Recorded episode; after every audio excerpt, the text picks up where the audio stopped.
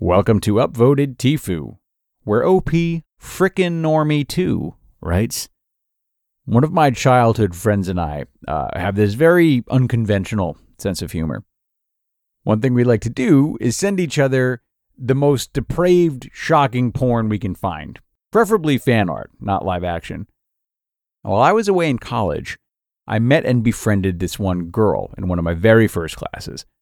I got her Snapchat, and we'd talk occasionally, as I did have a minor crush on her.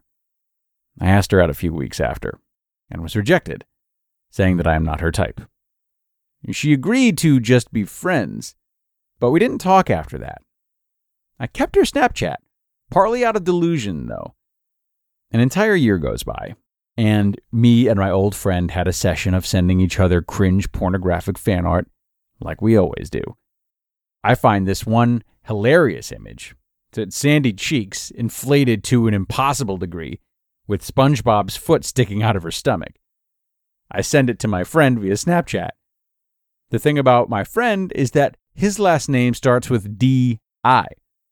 The girl I talked to freshman year was named Diana. So I searched DI on Snapchat and must have accidentally sent it to Diana, who I haven't spoken to in almost an entire year at this point.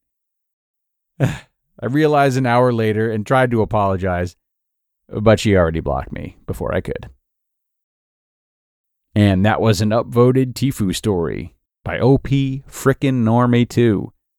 Now go out there, have a great day, and don't fuck it up.